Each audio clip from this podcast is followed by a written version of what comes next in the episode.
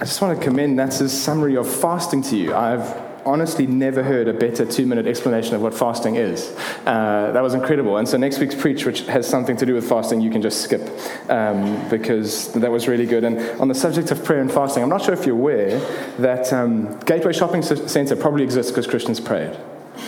Honestly, and I know you may not be going, oh, yeah, Gateway is such a blessing to society right now, but what it did economically, I know, well, my uncle, just going to name drop, my uncle built Gateway. Um, he was the kind of project manager of the whole thing. And he talks about how in the beginning there was potential for it not to happen, and churches went on site and prayed because they wanted that to happen in the area. The ICC in Durban exists because Christians prayed some Christian then decided to invest in faith. Um, we have a democracy without a civil war because Christians prayed. Um, and so when you fast and pray for stuff, things really change. The, if we worked out just how powerful our prayers were, we do it a lot more. Um, and so, if you have the time to pray for Kloof, uh, know that it's going to do us some good. Uh, and we're actually right in the middle of potentially buying. Uh, so we found a spot. There's some challenges with it. It could come right. There's other people who want to make an offer on it. So if you could just pray that God bankrupts them in love uh, and uh, and allows, if this is the right thing for it to happen, if it's not, that then we wouldn't be able to get ourselves into trouble by thinking it's a good idea and it isn't. But um, yeah, that aside, we've got an exciting thing to talk about today. Um, we are going to start in slightly depressing areas, then get sort of theological, and then finish, um, I suspect, with something deeply reassuring and quite inspirational. That's the plan. Uh, and so I want you to start in that depressing area by thinking about times you've let someone down. Okay, that, that moment where you go, oh, flip, they, they're hurting, they're annoyed with me, and they are absolutely right to be annoyed with me. Parenting is a great opportunity to experience this feeling of having let someone down. It's like a, just a journey in failure most of the time. Uh, and little uh, Dumisani, my son, he, um, he started walking early, which everyone thinks is supposed to be so great because all parents are competing, uh, but it's actually bad because it means he can walk while he's still very dumb uh, and uh, spends more of the time that he is physically able to move around being foolish. And so uh, he has hit his head so many times. But I remember um, because I'm the you know the I'm in charge of recklessness and fun at our home. Um, I had him jumping on the bed. He was nowhere near smart enough to be doing that. Uh, I'm standing on the one side of the bed thinking he'll definitely fall this way. And then you know how baby's in midair and he's a long way above the bed. Suddenly, because his head is so much heavier than everything else, now it's onderste is the Afrikaans way of saying upside down, and it feels better. Like the, the most lowest point is the highest point of my child. And then he's also moved off where the bed is. And so now he's a meter above the level of the bed, which is a meter above the ground, head first, about to head down. Um, and I was in that split second so vividly aware of the face of my wife when she discovered that this had happened that I launched myself, Jonty Rhodes style, across the bed, caught his ankle just as it disappeared out of view, and landed holding him like inches from the floor. And I was like screaming and shouting, and no one saw. Um, but but aside from that one sort of great success, there'd be plenty of other moments when I just, you know, playing in the waves and birds going, he's choking, he's choking. And I'm like, oh, flipper, you know. Um, and causing a number of occasions, and I hope you can think of the number of occasions where, like, honestly, you've let someone down. Just, oh, I didn't want to hurt them. I didn't want to fail in that way. But I have, and they are totally right. They're totally justified to be disappointed with me. Or if you've ever realized that something was your responsibility when you hadn't been taking responsibility for it. I have this clear memory um, of when we did the Sunny Sanibona series last year, the second time around.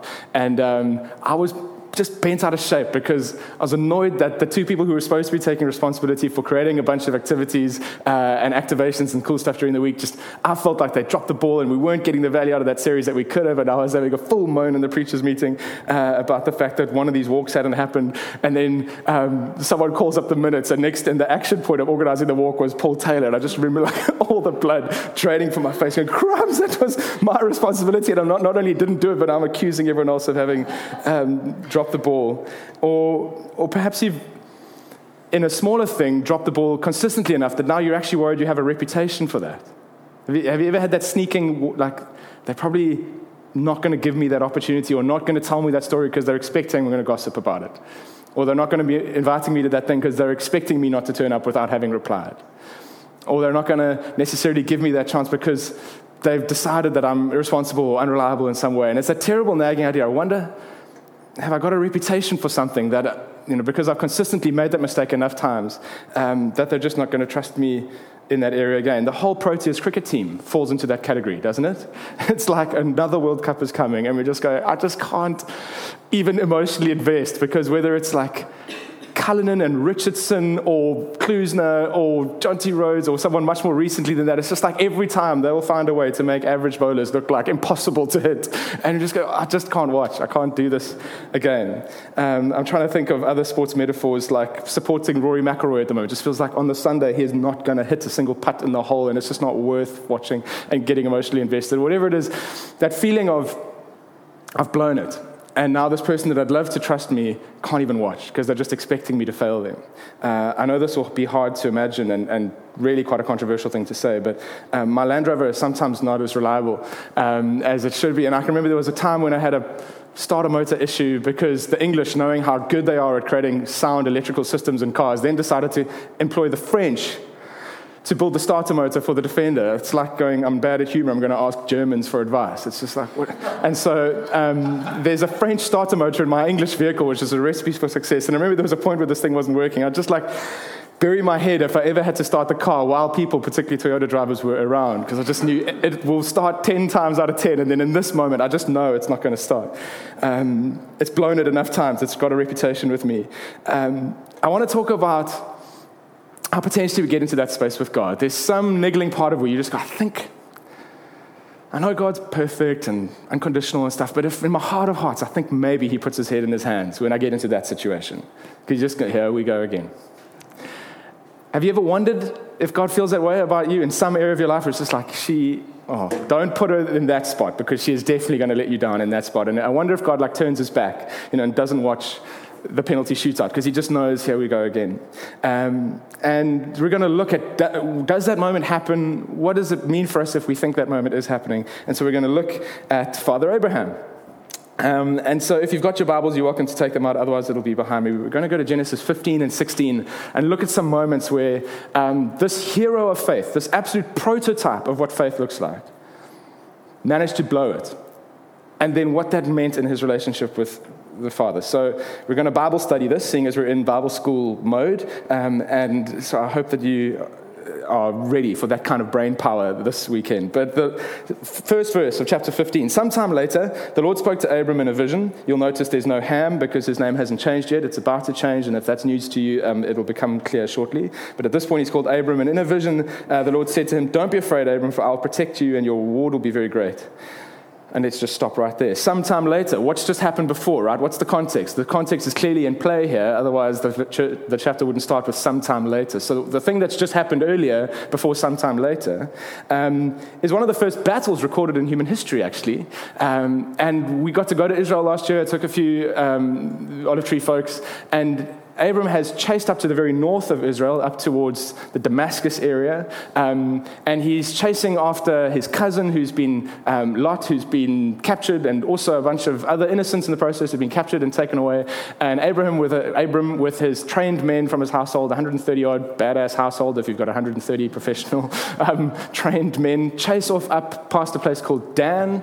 Um, Dan called Dan because the tribe of Dan went there because they were too lazy to actually kill the invaders or, or remove the, the, imposters in the area they were supposed to take. And so faithlessly they went up and took over an area that wasn't supposed to be for them. Abram chased up, defeated their enemies, and got the people back. And what's cool about the fact that we went to Israel last year is that there is an old mud gate to a city not, near, not that far from Dan that dates back to this time. So you could go and stand in front of an archway that Abram would have probably gone past or gone through in the moment of this battle thousands and thousands of years ago. This stuff really happens. And it's always worth here on the tip of Africa, miles away from where these stories took place, remembering these are geographically located, historically accurate stories, not fables. And you can go to the place and see where it really went down. And so Abram goes off, has this battle. Now he's won, and he's coming back with the loot and the spoils and the innocent people that he's rescued. Um, and he's got some other kings with him now at this point. The king of Sodom kind of wants to get in on the action, and he's around. And then they bump into this strange character and it's one chapter and it's bizarre and it's got hardly any context. And this is one of the most beautiful moments of a series of beautiful moments that are going to start unfolding in the Old Testament. And this king of a place called Salem, which means peace. So the king of a place called peace.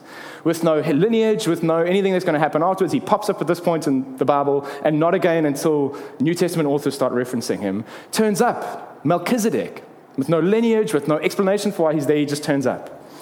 And he's called the priest of God, and he's got this badass title, the King of Peace. And Abram encounters Melchizedek and just can't help but worship him. And Melchizedek arrives and have communion together. The symbol of the crucifixion already happening in the New Testament, way before the new covenant has even been instituted. And um, in awe, in automatic reaction to the glory of Melchizedek, to whatever was impressive about Melchizedek, Abram gives tithes to him, gives 10% of the spoils of war. And then this other king is starting to try and make treaties with Abram and say, well, well how about uh, you take some of my wealth as well? And Abram, in reaction to the whatever he's just experienced, whatever's just been revealed to him by Melchizedek, says, No, I'm not taking anything from anyone else. And makes a huge faith step, saying, I'm not going to take what's due to me from this battle because I don't want anyone else to be able to say they made me wealthy. I want God to get all the credit.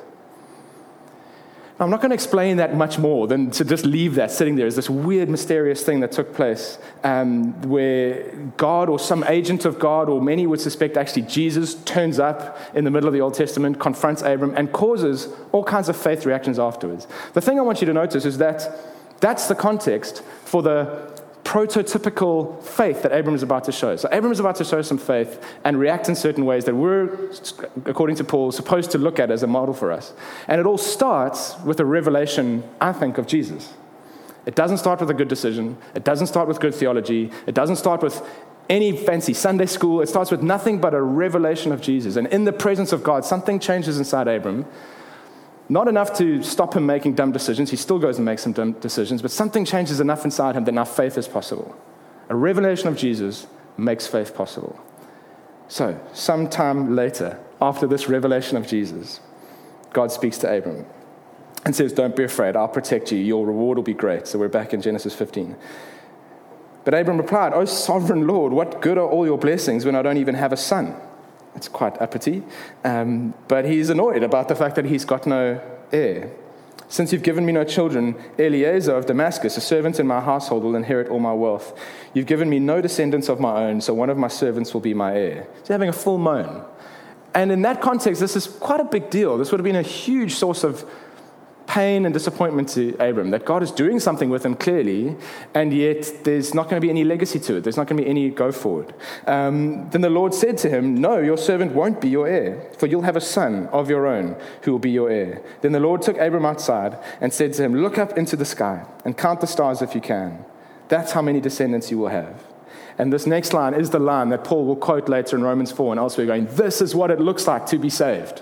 This is what every single one of you, if you're a Christian, have experienced. Abraham was the prototype for something that all of you will practically quote in your heart. Abraham believed the Lord, and the Lord counted him as righteous because of his faith. Not because of his good works, not because of his moral purity, not because of anything he did at all, simply because he believed this promise that God had given him. God goes, That counts as righteousness. Then the Lord told him, I am the Lord who brought you out of Ur of the Chaldeans to give you this land as your possession. Know, Abram starts by saying, Oh, sovereign Lord. And God finishes the conversation by reminding him just how sovereign he's been. I picked you and I've taken you on a journey. And the sovereignty of God is another way of saying the power of God, the control of God, the fact that he gets his way, the fact that he's in charge. And many of us chafe a little bit under heavy teaching about the sovereignty of God because it makes it sound like uh, my actions are irrelevant. Clearly, they're not because it was the faith of Abram that was credited to him as righteousness. So, choosing to believe God was a big deal. It was a big behavior of Abram's. But I do want to just pause on this idea of the sovereignty of God, the idea that he's actually in control of your life, that he actually gets his way, that his power is actually big enough that he's not surprised by what goes on. And as I say, I've often found that a slightly uninspiring doctrine. I've always preferred the doctrines of faith and my responsibility and what I get to do in response to God's goodness. When you just start talking about the fact that God is in control, it can start to feel a bit like He's micromanaging my life, and how is that really fair anyway? But even if it's not discomforting to you, for those of you that it is, I just want to ask you to just stick under this idea for just a little longer, because it should mean that God is relating to you not based on anything about you, which is equal parts really disheartening because I like the idea that maybe God saw something special in me and that's why he likes me. It's equal parts disheartening and hugely comforting because it means you can't blow it, you can't mess it up. There's no reason to believe that Abram was any more worthy than any of the other residents of Ur of the Chaldeans. But God said, I'm taking you. I'm going to take you and do something great. Nothing in Abram caused him to be chosen in the first place. Nothing in Abram caused him to be counted as righteous. Simply the fact that he went, okay, God. And there is something hugely powerful about starting to recognize your relationship with God is not predicated, it's not built on, it's not caused by anything in you. It's caused totally by everything that's good about Him.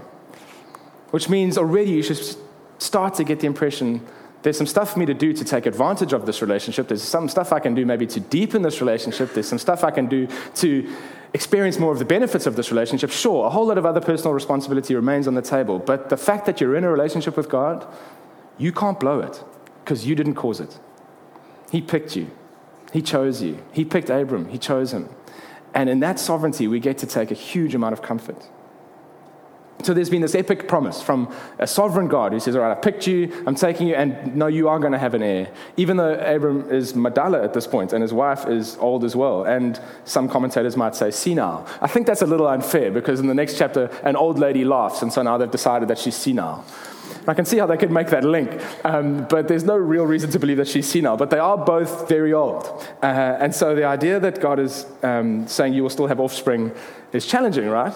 Uh, and so, but anyway, Abram believes God and is counted to him as righteousness. And so then, a little while later, this is how the conversation goes in chapter 16. Sarai, whose name is also going to change later, Abram's wife, had not been able to bear children for him, uh, but she had an Egyptian servant uh, girl named Hagar. So Sarai said to Abram, The Lord has prevented me from having children.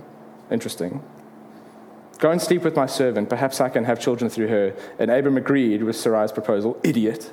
Um, uh, so Sarai, Abram's wife, took Hagar, the Egyptian servant, gave her to Abram as a wife. And this happened 10 years after Abram had set, settled in the land of Canaan.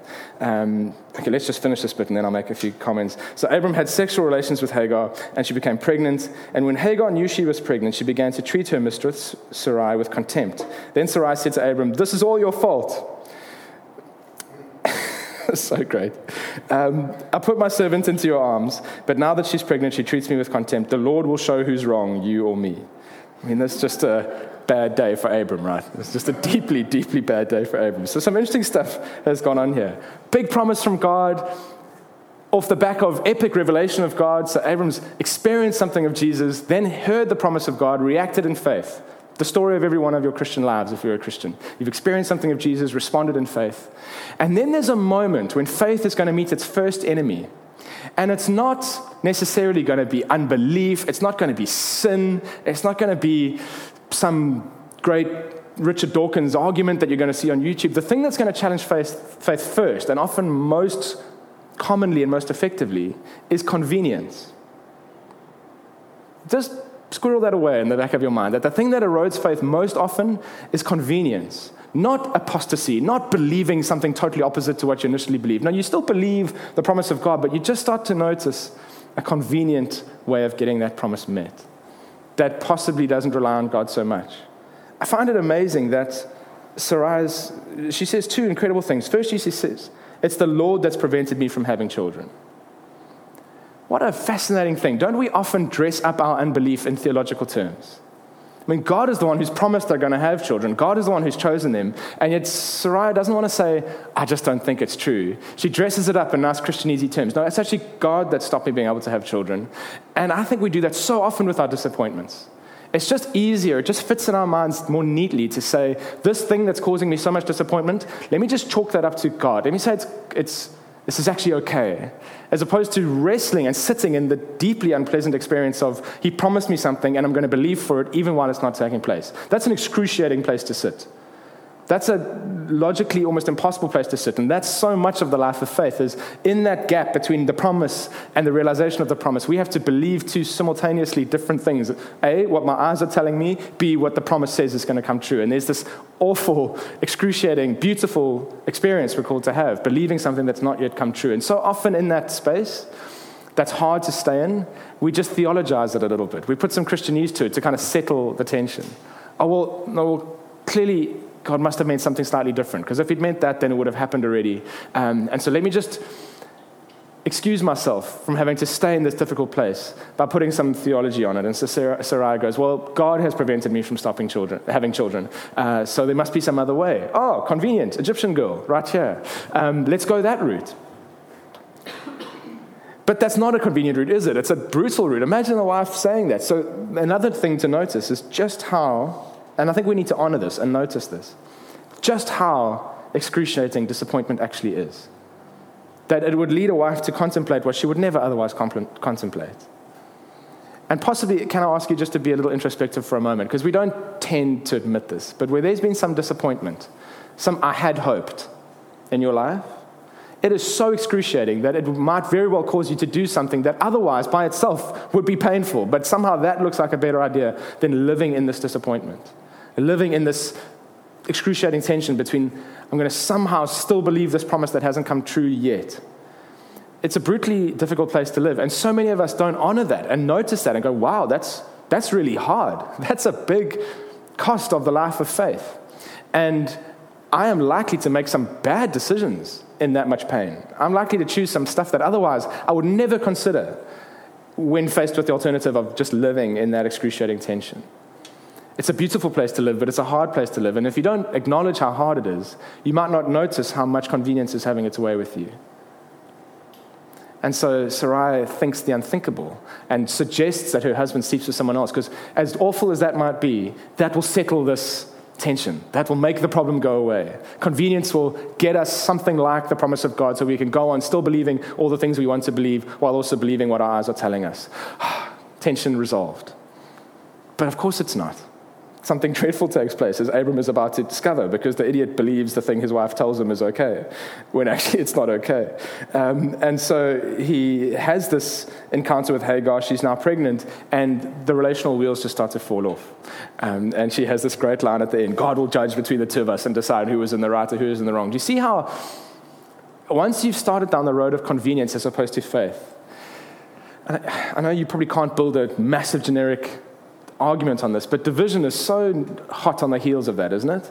When you make a faithless decision, the next thing you know, division enters into relationships. And, and division is one of the things in the church that is most destructive. One of the things that Paul and, and church founders dealt with in the most severe terms. Division that gets into this community, this beautifully united community that we hear about in all the rest of Olive Tree and are jealous of the relationships that you have and the connections that you have, is going to be under attack. And one of the ways that this unity here is going to be under attack is where faithlessness is allowed to rise and people start to make faithless decisions. And I don't say that without empathy because I know how incredibly excruciating it is to hold faith while you're in struggle. But when some of us start to go, well, we're just going to resolve the struggle by saying it's your fault or God's fault or someone else's fault, and we're going to simplify it and take some convenient theological route to just addressing the tension. The next thing you know, and you've seen this in church, right? Then there's camps. I believe it's her fault. I believe it's God's fault. I believe it's this. I believe we never should have been trusting for that. And now we have these weird factions within, which is exactly what's gone on between Sarai and Abraham. Convenience, faithlessness, making a bad decision, and the next thing they're on opposite sides of a camp and they're fighting one another, as opposed to doing what a community of faith is supposed to do, which is stand by one another and go, We are going to trust for the same thing even while it's painful. And we're going to encourage one another towards more faith, even in the now but not yet, which is what you're so good at doing. Don't be surprised when that comes under attack. And we're dressing up in theological terms doubt. But because we've dressed it up in theological terms, now there's division and there are camps. Be careful of that.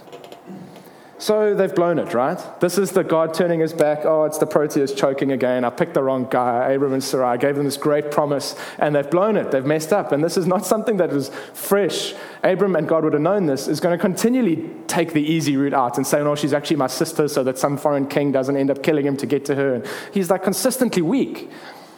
So God should be putting his head in his hands, going, well, the Land Rover's not going to start this time. But instead, he says the following in Genesis 17. When Abram was nearly 99 years old, the Lord appeared to him and said, I am El Shaddai, God Almighty. Serve me faithfully and live a blameless life. I will make a covenant with you by which I will guarantee to give you countless descendants. So God is still on about the same promise years later. A part of me might be like, God, don't go there. There's been so much disappointment. Don't talk about that again. Like you told me you were going to do that 20, 30, however many years ago. It still hasn't happened. Like, for the sake of our relationship, let's just not talk about that white elephant. But God goes straight back there. Still promising the same thing. Now it's even more impossible, but he's not afraid to have that conversation. I'll make my covenant with you by which I guarantee to give you countless descendants. At this, Abram fell face down on the ground. Then God said to him, This is my covenant with you. I will make you the father of a multitude of nations. What's more, I'm changing your name, I'm changing your identity. You will be called Abraham, for you will be the father of many nations. I will make you extremely fruitful. Your descendants will become many nations and kings will be among them. I will confirm my covenant with you and your descendants after you from generation to generation. This is the everlasting covenant. I will always be your God, the God of your descendants after you. And I will give you the entire land of Canaan, where you now live as a foreigner, to you and your descendants. It will be their possession forever, and I will be their God. There's this huge thing going on here that God is daring Abraham to finally nail his colors to the mast and go, oh, fine, I'm going to trust him. Even though I've blown it, even though there are all sorts of reasons why he shouldn't have put his faith in me in the first place, even though there was nothing special when I was in Ur of the Chaldeans, I've blown it since then, I will blow it again in the future. I am not faithful, but God's going to continue to work with me, so I am just going to live in the tension and trust him. That's the better alternative to this half in, half out thing. And it's just amazing to me that God keeps going back to this clearly unimpressive. I mean, he was going to build a whole redemption story for humanity off the basis of this guy and the nation he was going to build out of this guy. And it's like, God, pick better stock to begin with. And yet, even though Abram in so many ways was flawed and not up to it, and every other hero of faith through the rest of the Bible was so clearly flawed and not up to it, in the sovereignty of God, he goes, I'll use you, I'll use you, I'll use you. I'll use you. And there's nothing you can do that can stop it because there was nothing about you that caused it in the first place. There's this huge kind of banner over all of the personality of God described best in 2 Timothy 2, verse 13. If we are unfaithful, he remains faithful, for he cannot deny who he is. This is the God in whose presence we are in today. He is faithful. It is who he is. Nothing you can do can change that. And when He's got an appointment with you, when He's got a plan to do something with you, when He's decided He loves you, you can't stop it. You can do some other things. You're still in the relationship. You're not just some nameless thing having a relationship with a robot. You're still going to get to engage with God and discover more intimacy with Him or less, depending on how you behave. You're going to discover more trust from Him or less, depending on how faithful you are with the little He gives. There's still plenty for you to do. But as far as being in the relationship with Him and being loved by Him, you simply can't stop it no matter how faithless you are, no matter how many times you've blown it. Because it was always based on his character, it was never based on your character. If you think that that thing has happened for the tenth time, surely God's put his head in his hands. That that weakness has surfaced again, surely he's going to just give up on you. That that struggle in your life you probably subtly deserve. I just want to tell you, you're not that powerful. You're not that powerful. You can't change God's character. I'm sorry to tell you. You're not that impressive that you're able to turn a faithful God who cannot deny himself into a faithless God who's not going to react to your failures. He's never done it before. He's not going to start with you. He's never given up on anyone else. Why would he start giving up on you? It's simply not who he is. It's not in his nature, according to the scripture, according to the way he's revealed himself, not just in 2 Timothy, but in every single interaction he's had with anyone throughout history. Just try and see if you can stop God loving you. It can't be done. The Israelites were unfaithful in the desert over and over and over. It caused delays. It didn't change God's plan for them. Moses was a murderer and a traitor who then, when God gave him a great job, said, Well, maybe choose someone else because I don't speak that well. And God still chose to use him because he keeps his promises. Samson allowed lust to cause him to do the very thing God said he shouldn't do. And yet, God still used him because he keeps his promises. Jonah was told to go preach to the Ninevites, so he went 4,000 miles in the other direction, and God not only saved his life with the whale, which is just amazing um, and challenging, but God did that and then used Jonah to preach so that Nineveh would repent and be changed. Um, David had an affair with Bathsheba and had her husband murdered. God still kept his promises to him. Naomi and her family, as we discovered in the Ruth series last year, chose to go and live with an idolatrous people because it was just too hard to stay in the Bethlehem area believing the promises of God. That tension was just too excruciating, so they went conveniently somewhere else. But God still had a plan for them and still kept his promises to him. And Abram and Sarai, despite the convenience of this other child, Ishmael, God said, No, I've got a supernatural way that I'm going to work. And so Isaac was still born later in their ancient years. We're just getting in the sack, I imagine, was an act of faith. Um, there's a line, let's just go there, right? I know this is North Coast and things have happened on the stage that allow me to. Um, the, like there's, there's a great line in that Genesis. I just want you to go read it. I'm too embarrassed to quote it fully, but it says something like Abram was strengthened. I'm just like, okay, clearly needed it. Um, and, and yet, whatever it is, that you think makes you somehow more impressive than that catalogue of heroes of faith who blew it, that now the way you've blown it is going to be the first time in history that God stops working with you. You're just not that powerful. He is faithful, even when you're faithless. Other people are faithful as well, though. Let's just mention that whatever else I end up putting my faith in, aside from God, whatever other convenient route, whatever other idol, whatever other thing I think is going to make it okay, when I want to opt out of that excruciating place between the promise and the fulfillment, that thing is faithful as well to hurt you every time. As we saw with the story of Abram and Sarai, the convenient route, the Hagar route, just produced pain. Maybe not in the immediate, oh, well, this gets me the result that I think God promised. I'm sure He's okay with it. My wife says she's okay with it. No, it's going to cause pain if not now, eventually. That other route, that convenient route that seems to resolve the tension of God has promised something, I've not yet seen it, so I'm going this way, will absolutely be faithful to cause you pain. Because every other God, small g, is deeply untrustworthy. And if I'm not trusting this amazingly good God whose promises are still enough to sustain me, even when they haven't yet been realized, then I'm trusting something else. And other gods are cruel. And if it hasn't hurt you yet, I promise you it's faithful to hurt you eventually. And I wonder, I mean, we can't make a, a solid theological case for this, but I wonder if this, the time God's people spend worshiping other gods delays the length of time till the promise comes true. It will come true. God doesn't give up on his people. But Israel had to spend enough time in the wilderness to finally work out these other gods are cruel before God could really be used by God. And I wonder if this massive length of time that Abram and Sarai had to wait before eventually Isaac was born could have been shortened if they had just started as they, or finished as they began, trusting God. And I don't say that as a threat because, as I say, I don't know. And there are sometimes it seems like God just works immediately regardless of our faithlessness. But it would seem to me that the more wholeheartedly I can trust God, the safer I am for Him to bless because my heart is in the right place. My relationship with Him is in the right place.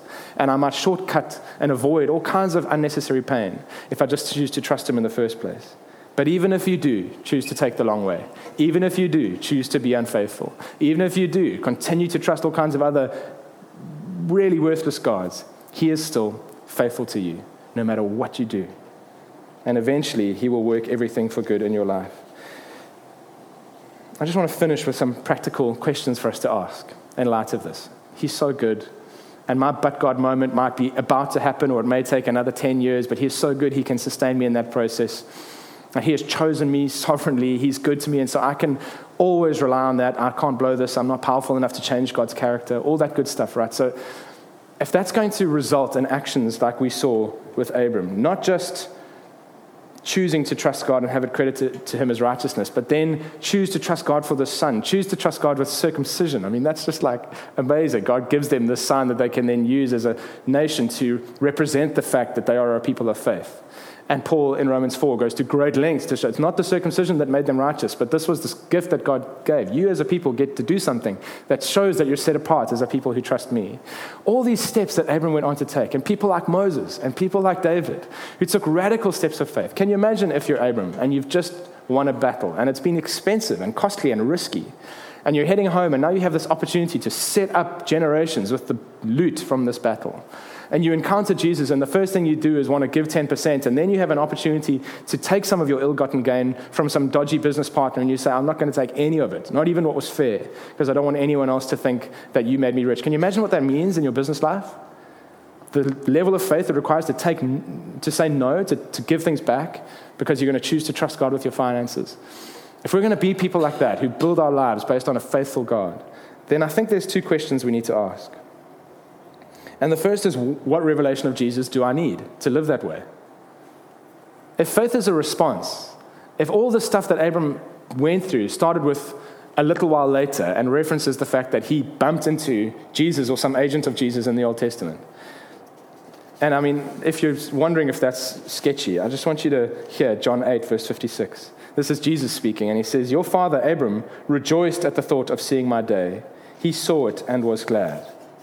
Jesus is claiming that Abram actually saw him, saw the new covenant, saw the crucifixion, somehow saw the day of Jesus, which I think lends a whole lot of credibility to the idea that Abram had a revelation of Jesus somehow, this epic sacrifice that was going to make things right when the king of peace, Melchizedek, arrived and had communion with him. What revelation of Jesus might you need to live a life of faith in an area where currently convenience is having its way with you? The solution is not to put more pressure on yourself. The solution is not to beat yourself for being such a doubter, such a loser, such a weak Christian. No, don't enter into that conversation. The conversation should be there's, there's more of Him. And if I could experience more of Him, the behavior would naturally result. Faith would naturally rise in that area if I could just encounter Jesus more. So that's the first question. What do you need to go chasing after God for as a revelation of Him that's going to allow more faith to grow? Don't fall into the trap of thinking faith is something you can drum up or muster up or work for. The only way you're going to get more faith is if you experience more of the goodness of God. Then faith is a natural response. So the first question what revelation of Jesus do you need?